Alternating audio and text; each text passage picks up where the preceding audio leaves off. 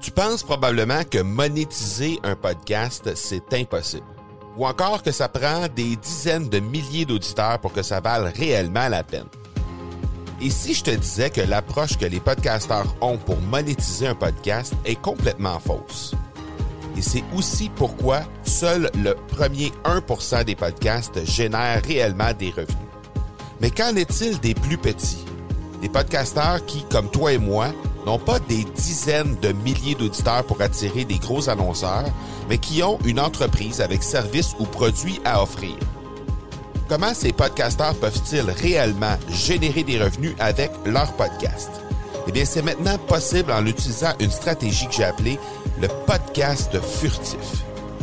Cette nouvelle stratégie est inconnue encore de 99% des podcasteurs francophones à travers le monde, mais c'est la façon la plus efficace pour générer des ventes et des revenus à une vitesse éclair avec ton podcast, que tu aies déjà un podcast ou non. En quelques jours à peine, tu pourras mettre en place cette stratégie et commencer déjà à générer des revenus. Peu importe où tu en es dans ta stratégie podcast, tu dois pas manquer cette série de trois masterclass complètement gratuite. Passe par le academypodcast.com par oblique furtif. Écrire un livre, c'est pas donné à tous. Ça prend une idée, ça prend de la discipline, ça prend de la structure. Et aujourd'hui, avec notre invité du jour, ben, on va apprendre comment se servir d'un livre comme carte de visite. On va voir ça avec notre invité Alexandre Vézina. Bienvenue sur l'épisode 2, 3, 7 de l'accélérateur. Mon nom est Marco Bernard, entrepreneur, consultant et formateur en podcasting. Avec plus de 100 000 auditeurs et plus de 300 000 dollars en revenus générés depuis son lancement, l'accélérateur, c'est le rendez-vous des entrepreneurs pour discuter marketing, vente et entrepreneuriat. On y discute avec les meilleurs entrepreneurs francophones au monde pour connaître leur parcours, leurs bons coups et leurs échecs, mais surtout leur stratégie de champion que tu pourras appliquer dans ton entreprise dès maintenant. J'ai reçu son livre par la poste suite à un contact sur LinkedIn. C'est quelqu'un dans mon réseau euh, sur LinkedIn. Donc, euh, ayant lui-même quelques entreprises à son actif, Alexandre accompagne stratégiquement les entrepreneurs à faire croître leur entreprise en, se respectant eux-mêmes. On discute avec lui de la place que prend un livre dans une stratégie d'affaires. Alors, euh, on va discuter de ça avec lui dans quelques instants, mais avant toute chose, euh, le présentateur de cet épisode, c'est System.io. C'est le premier système complet francophone qui te permet de faire ton site web, tes tunnels de vente, gérer ton marketing par courriel, tes formations en ligne, ton plan de marketing d'affiliation, tout ça sous un même toit, avec un support et une communauté en français par-dessus le marché. Pour obtenir un essai gratuit de 30 jours de la plateforme, passe par le marcobernard.ca baroblique SIO et clique oui à la première question. Au dernier épisode, on a parlé de quel format de création de contenu choisir, que ce soit la vidéo, l'audio ou l'écrit, en raison, en fait, les raisons pourquoi tu devrais choisir un plutôt que l'autre et les avantages de un versus l'autre. Donc, si jamais tu n'as pas écouté cet épisode-là, tu peux passer par le marcobernard.ca baroblique 236 pour aller voir ce que euh, j'avais à dire sur ce sujet-là. Alexandre Vizina, un gros merci d'être sur l'accélérateur. Merci beaucoup, c'est très apprécié. Ça fait plaisir. Euh, tu vas pouvoir nous parler aujourd'hui justement de comment on peut intégrer un livre dans sa stratégie d'affaires parce que c'est ce que tu fais. Tu es rendu à ton sixième livre aujourd'hui. Mais avant toute chose, j'aimerais ça qu'on parle un peu de ton euh, de ton parcours. Donc, euh, rapidement, je suis entrepreneur conseil. Donc, je suis propriétaire actuellement de trois entreprises. Donc, une de consultation qui s'appelle Gestion Alexandre Vézina Inc. Ensuite, je suis propriétaire également d'une entreprise de comptabilité, euh, Zone Comptable, qui fait la tenue de livres euh, sur la rive sud de Québec. On a une quinzaine d'employés. Et également la clinique d'accompagnement entrepreneurial du Québec, où est-ce qu'on a des, des, des, clients, des entrepreneurs, des groupes d'entrepreneurs aussi un peu partout au Québec. OK. Et tu as été impliqué aussi sur le CA d'entrepreneuriat Québec, je pense. Oui, tout à fait. Donc, euh, j'ai œuvré comme euh, vice-président d'entrepreneuriat Québec durant quatre ans. Euh, Entrepreneuriat Québec est une organisation qui aide au niveau du démarrage d'entreprise. Donc ça, c'est mon passé. À ce je suis beaucoup plus au niveau de la croissance, le développement puis la croissance des PME de moins de 20 employés. OK. Il y a une trilogie de livres qui a vu le jour il y a à peu près trois ans. Euh, ça arrivé de où, ça, cette histoire-là? l'idée d'écrire, j'ai toujours aimé écrire. Euh, mais l'idée d'écrire enfin les vraies affaires, qui est à la base un premier livre, qui est Mhm. devenu une trilogie, euh, c'est venu du fait que je voyais d'autres personnes écrire des livres, puis on m'avait donné lors d'une formation des livres qui venaient résumer finalement l'ensemble d'un cours que j'avais trouvé super intéressant. Et ça a comme été l'élément déclencheur en disant, ben, je donne beaucoup de cours sur un démarrage, en développement d'entreprise. Ouais. Et à ce moment-là, je dis, bon, mais au lieu de toujours répéter les mêmes affaires, l'idée, c'est une question d'efficacité aussi. Est-ce que je peux en faire un livre? Donc, ça a été l'élément déclencheur finalement du premier livre, qui est devenu une trilogie, euh, étant donné que la maison d'édition euh, considérait que le premier était un succès au niveau des ventes, au niveau de l'impact pour les propriétaires de PME, OK. qui a fait en sorte que j'ai eu la commande de- d'en faire une trilogie. OK. C'est quoi un livre à succès? Qu'est-ce qu'on peut considérer comme un livre à succès au Québec? c'est c'est les ventes d'un qui découlent de ça puis c'est aussi tout ce- tout le reste parce que tu sais on en a parlé tantôt dans l'émission de radio mais un livre c'est une carte d'affaires sur stéroïdes Uh-huh. à la base donc au Québec, dès que tu es quand même relativement médiatisé puis que tu es capable de vendre des livres, puis que les livres deviennent des documents de référence. Donc si c'est un livre qui se vend mais que un an plus tard, il n'y a plus d'actualité, ça il y a plus ou moins d'intérêt Ouais. pour une maison d'édition. Euh, sauf que quand c'est un livre qui est lu, que les gens le relisent aussi, puis que tu sais il y a des astuces, il y a du pratico-pratique, mais là les gens en veulent plus en général. Donc ça fait en sorte que ça passe. La maison d'édition est prête à passer commande. Mais tu sais, il n'y a pas de chiffre magique. Y a, au Québec, on dit un livre à succès, donc un best-seller, c'est 3000 livres vendus. Et sont euh, euh, euh, 3000 livres, est-ce qu'on parle de peu importe le sujet ou on parle spécifiquement des livres d'affaires? Peu importe le sujet. Oh wow. Donc, OK. au niveau, euh, au niveau du- des livres d'affaires, Hmm. il y en a très peu, en général, qui se rendent, supposons, au Québec, Hmm. francophone, à 3000 livres vendus. Ben clairement. là. On s'entend, là? Donc, il y en a pas beaucoup. Euh, les miens ne sont pas encore best-sellers. OK. Sauf que le, le nombre de ventes qui ont été faites pour le livre justifie à la maison d'édition de continuer, puis de vouloir euh, continuer à créer des... euh, publier des livres dans ce sens-là. OK. Y a-tu une espèce de comment dire award, tu sais comme le fameux euh, New York Times bestseller là? Ça existe-tu ça au Québec? Très bonne question. J'en ai aucune idée. J'en ai aucune idée, mais j'ai jasé avec des auteurs américains Ouais. à succès que sur leur livre, il est marqué ça, Ouais. mais ils savent pas d'où que ça vient. Ah, ça, Sérieusement. ça, c'est magique. aucune idée. Non, mais ils ont aucune idée d'où que ça vient. Ces, Oh. ces éléments-là. Donc, euh, écoute, c'est, c'est nébuleux un petit peu. OK, fait que la maison d'édition a probablement un petit truc quelque part. Ça vient peut-être d'une, statistique quelconque. euh, Probablement, mais tu sais, je sais qu'il y a une façon de venir, euh, excuse-moi le terme, mais tracker Ouais. le nombre de livres vendus en librairie par région. Je pense Amazon a le service aussi. OK. C'est tout branché avec les, les, les réseaux des, des, des, des, commerces de détail dans Ouais, les ouais, librairies, etc. Fait que tu peux le savoir quasiment en temps réel. OK, OK, OK. Euh, toi, concrètement, tu te sers de tes livres comment dans la vie de tous les jours? C'est-à-dire que, parce que là, tu, regarde, il y a trois ans, tu décides d'écrire, finalement, ça t'écris un premier livre, ça devient une trilogie, t'en écris un autre, là, finalement, t'écris deux autres livres tout de suite après. En trois ans, t'as écrit six livres au total. Il y en a un qui vient tout juste d'être publié.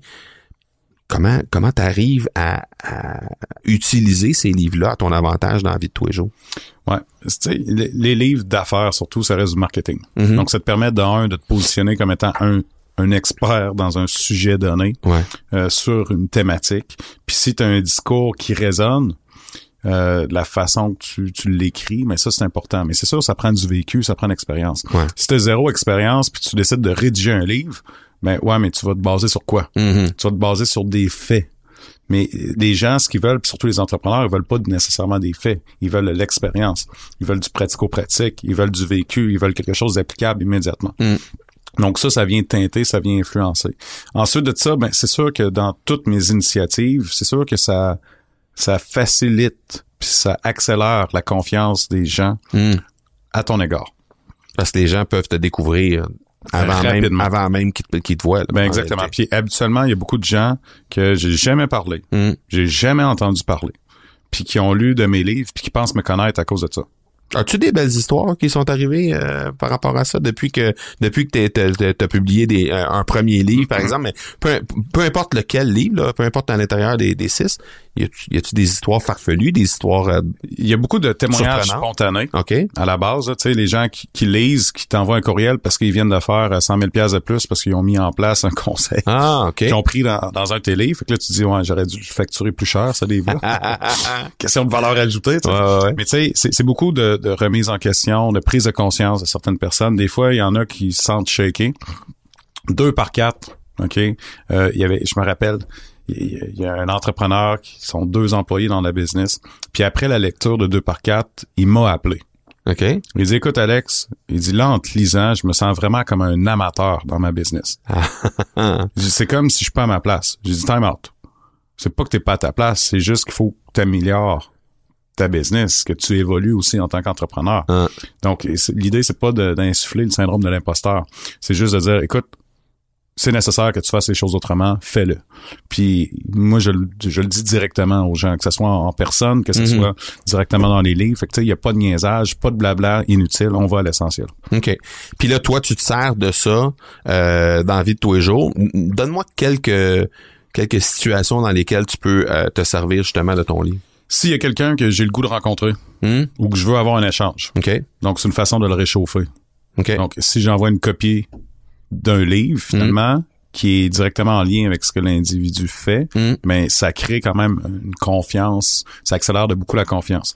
Sinon, mais c'est sûr que pour vendre des conférences, des formations, euh, ça aussi, ça accélère. Parce que, tu sais, quand tu cibles un client potentiel, tu envoies une copie d'un livre, Hmm. qu'il trouve intéressant, que ça y parle, mais il veut faire de la business avec toi. Fait que c'est autant formation conférence, mais j'ai eu des mandats de consultation aussi historiquement à cause de ça. OK.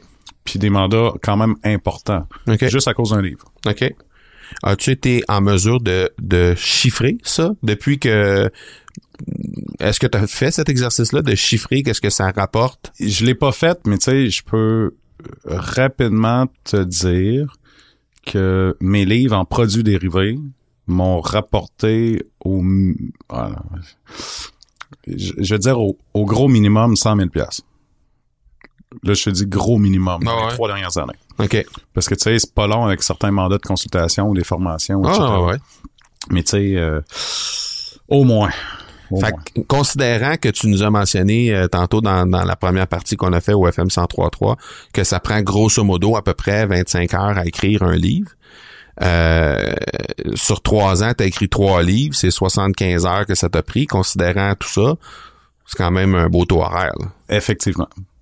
OK.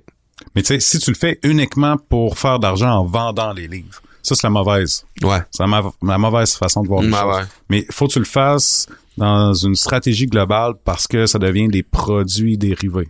OK. Concrètement, avec la maison d'édition, euh, la maison d'édition, la maison d'édition, Mm-hmm. si on regarde le processus global, là, mettons, on reprend le livre que tu viens juste de, de, de, de publier, Ouais. c'est de ta faute, c'est ça le, le titre du livre.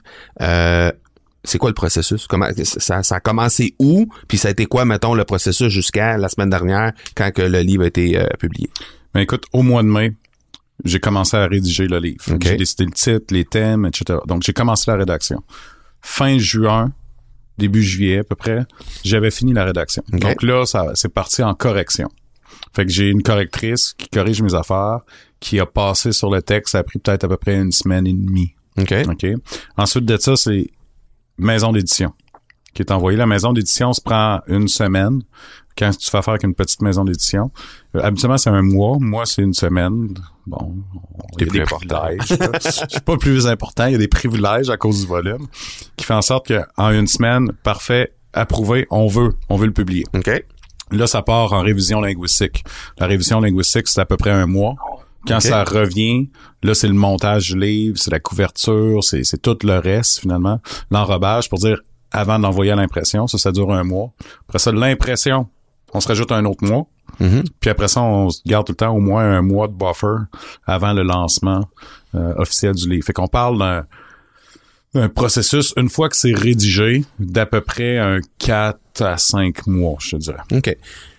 quelqu'un qui veut se lancer là-dedans, ce serait quoi le, la première étape? Ben, je sais que tu vas, on a fait dans le FM 103.3, on a fait euh, les trois étapes, dans le fond, les trois premières étapes. Mais si on, re- on va avant ça même, mettons qu'on dit, euh, toi, tu avais déjà un contact avec la maison d'édition, tu étais déjà à ton sixième livre, donc il y avait déjà comme une- un historique avec cette maison d'édition-là. Euh, Quelqu'un qui veut se lancer là-dedans, mais qui part avec aucune relation avec aucune maison d'édition, ça serait quoi la première étape selon toi? De, de découvrir des propriétaires ou des, des, des gens qui font de l'édition. OK?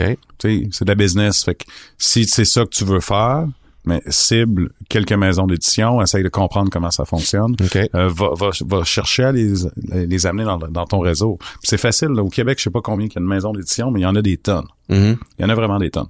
Fait que là, à ce moment-là, c'est de regarder quel livre est publié par quelle maison d'édition, lequel qui a un lien avec toi, mais qui est pas en compétition. Des fois, pour choisir la bonne maison d'édition, faire les premiers contacts, puis comprendre c'est quoi leur processus à eux autres. OK.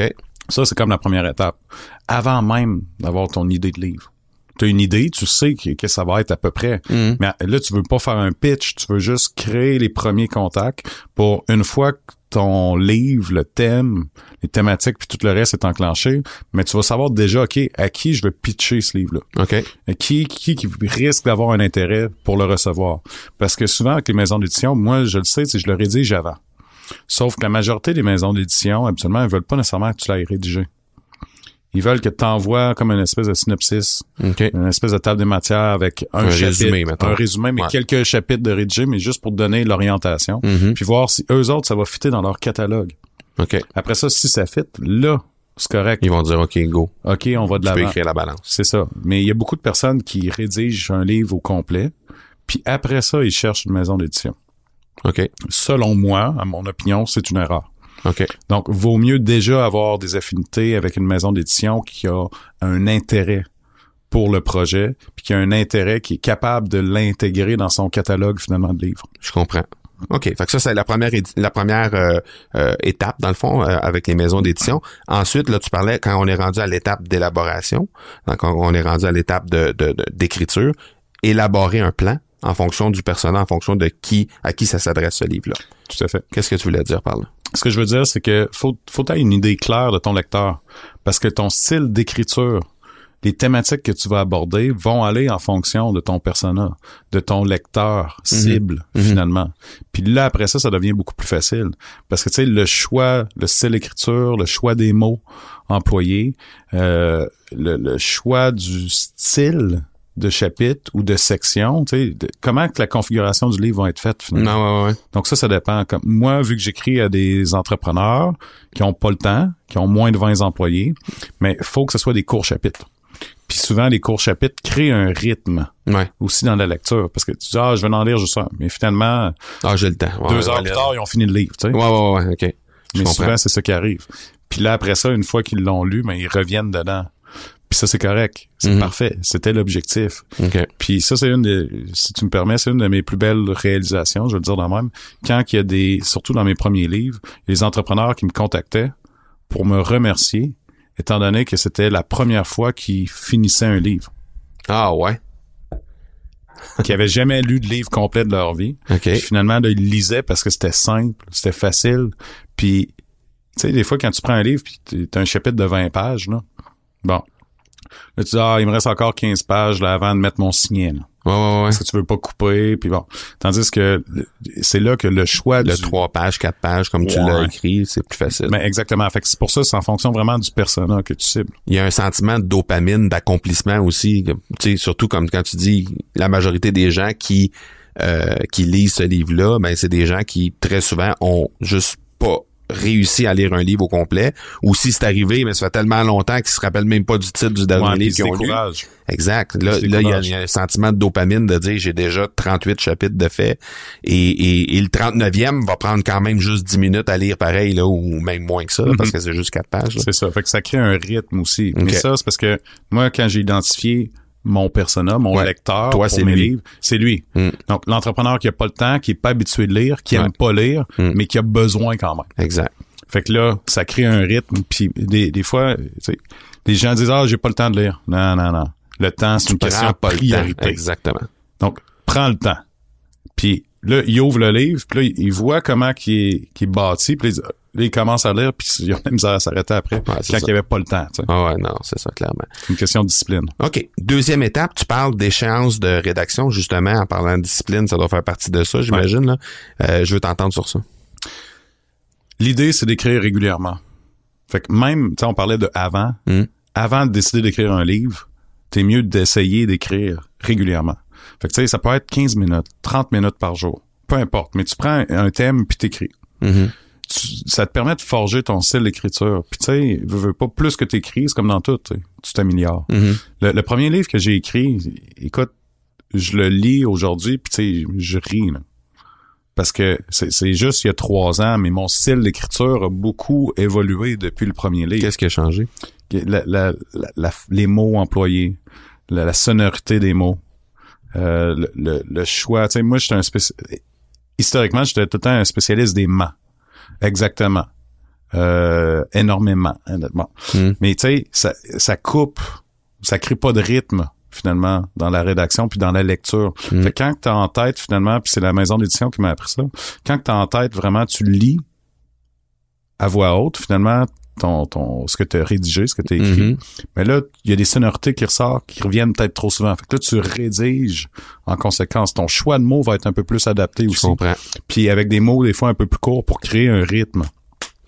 Puis s'assurer d'être le plus percutant possible. OK. Fait que toi, dans le fond, euh, ton, ton, ton échéance, est-ce que tu te donnes une date finale? Tu te dis-tu, mon livre, faut que ce soit fini d'être écrit, mettons, pour telle date? Ou comment ça marche au juste? Habituellement, oui. Fait que je me, je me crée une échéance. Parce que, tu sais, c'est une question de sentiment d'urgence aussi. Ouais. Si tu te donnes moins de temps, mais tu risques de l'accomplir beaucoup plus rapidement. Mhm. Ben oui, clairement. T'é- T'évites de procrastiner aussi. Mhm. Donc, tu sais, moi, je le sais, OK, je veux que telle date, ça soit rédigé. Donc, ça, ça supposons, si je te dis, c'est 24 heures écrire un livre. Bon, mais 24 jours, une heure. Mm. Mettons que je le fais pas la fin de semaine. Bon, mais c'est comme l'équivalent de 5, 6 semaines, finalement, pour au niveau de la rédaction.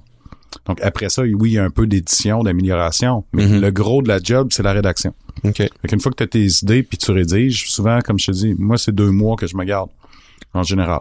Puis l'étape suivante, après, quand tu as déposé le dernier point, il se passe quoi? Est-ce que tu te relis? Est-ce que comment euh, ou tu te relis chapitre par chapitre ou comment tu fais ça? Moi, j'y vais par section. OK? OK? Fait que supposons que j'ai rédigé une dizaine de chapitres. Là, je prends ça, puis là, je le relis. OK. Avant ça, je le relis pas. OK. Puis souvent, je demande à une personne. Dans le temps, je le faisais pas, mais là, dans mes deux derniers livres, c'est ce que j'ai fait. J'ai une personne de confiance qui relit mes affaires. Puis ça arrive euh, quand même, euh, mettons, euh, sur 10 chapitres, il y en a un que je scrape. Ah ouais, OK. Finalement, je dis non, ça marche pas.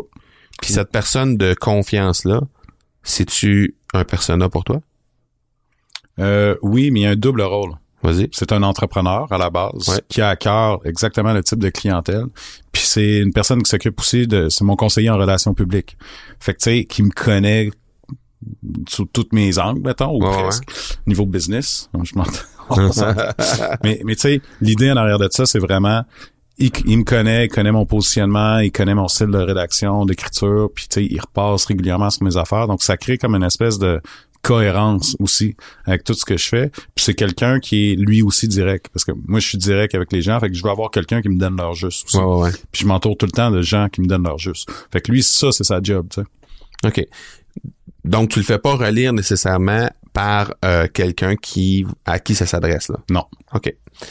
Euh, troisième chose, tu as dit choisir le type de livre. Ça me paraît un peu... euh, il me semble que je, je- je choisirais le type de livre avant l'échéance, avant de faire mon échéancier, mais en tout cas, vas-y. Je, je... Ben, tu peux le choisir avant. Ouais. On s'entend, mais c'est parce que il y a, il y a une différence entre le style de rédaction, OK. OK, puis l'alignement. Mais tu sais, on s'entend. Un livre d'affaires, c'est 25 000 mots. Ouais.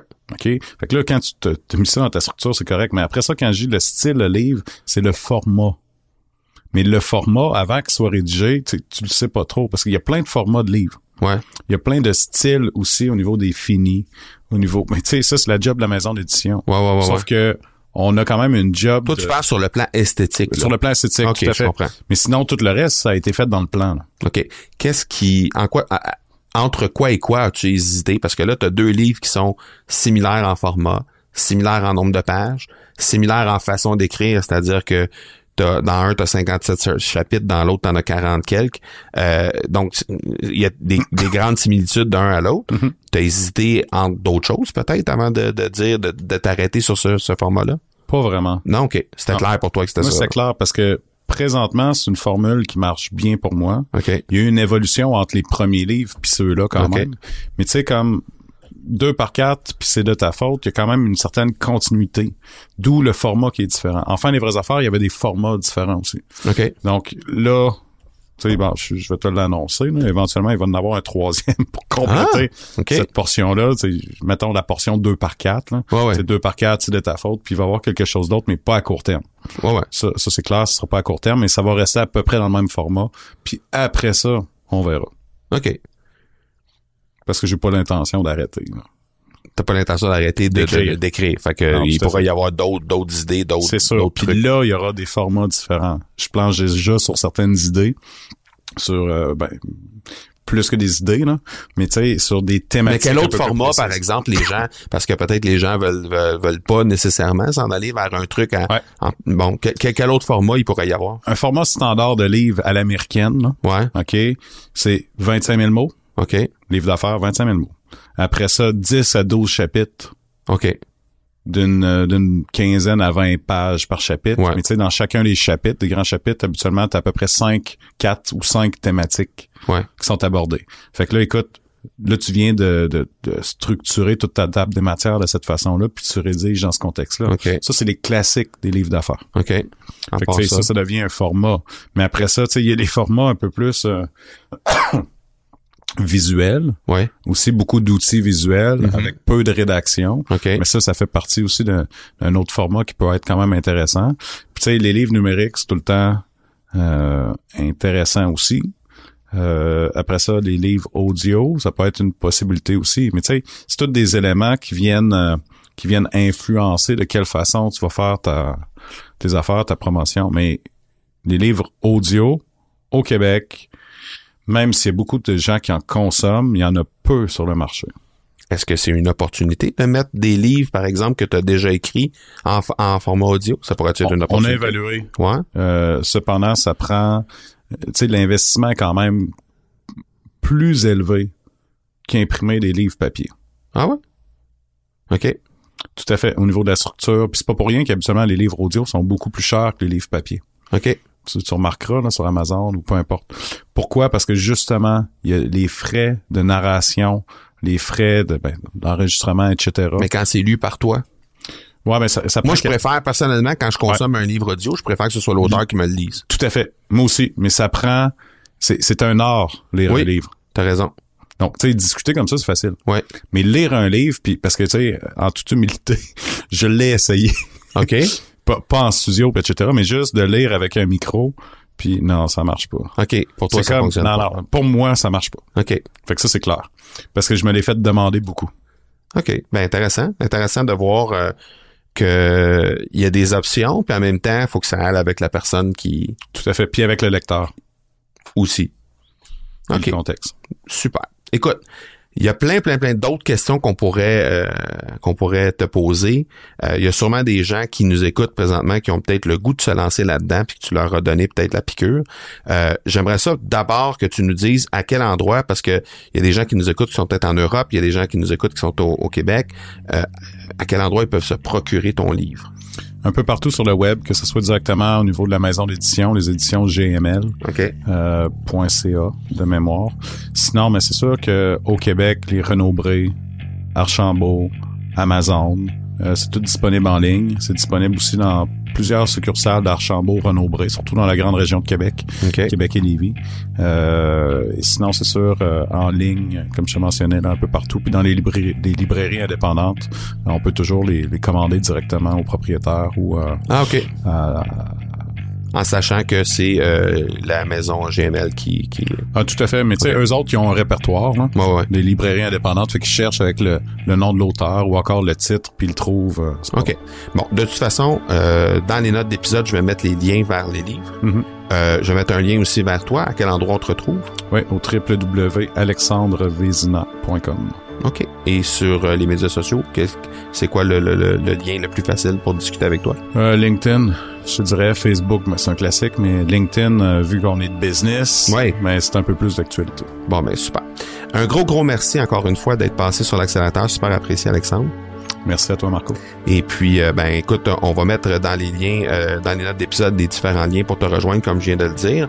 Euh, J'en profite pour faire une invitation euh, intéressante pour toi. Si jamais t'es pas trop sûr encore de te lancer euh, dans le monde du podcast, si tu penses que ça doit faire partie de ton de ta stratégie euh, 2020, mais t'es pas trop certain encore, ben, tu peux t'inscrire sur le marcobernard.ca baroblique ça me prend un podcast. Et puis, euh, ben, dans le fond, euh, depuis déjà quelques jours, je livre tout à fait gratuitement des informations qui vont te permettre de savoir si tu dois te lancer ou pas en 2020. Alors, le groupe est encore actif euh, au moment où on se parle, donc euh, fais vite par contre parce que ça va fermer bientôt. Donc, c'est tout à fait gratuit, marcobernard.ca baroblique, ça me prend un podcast. Vendredi, on va parler de comment sauver du temps en embauchant les bonnes personnes. Donc, c'est certain qu'il y a des choses qu'on peut faire soi-même, mais euh, si on embauche les bonnes personnes, ben peut-être qu'on peut sauver du temps et on peut sauver de l'argent. Donc, on se donne rendez-vous mercredi. D'ici là, soyez bons, soyez sages et je vous dis ciao!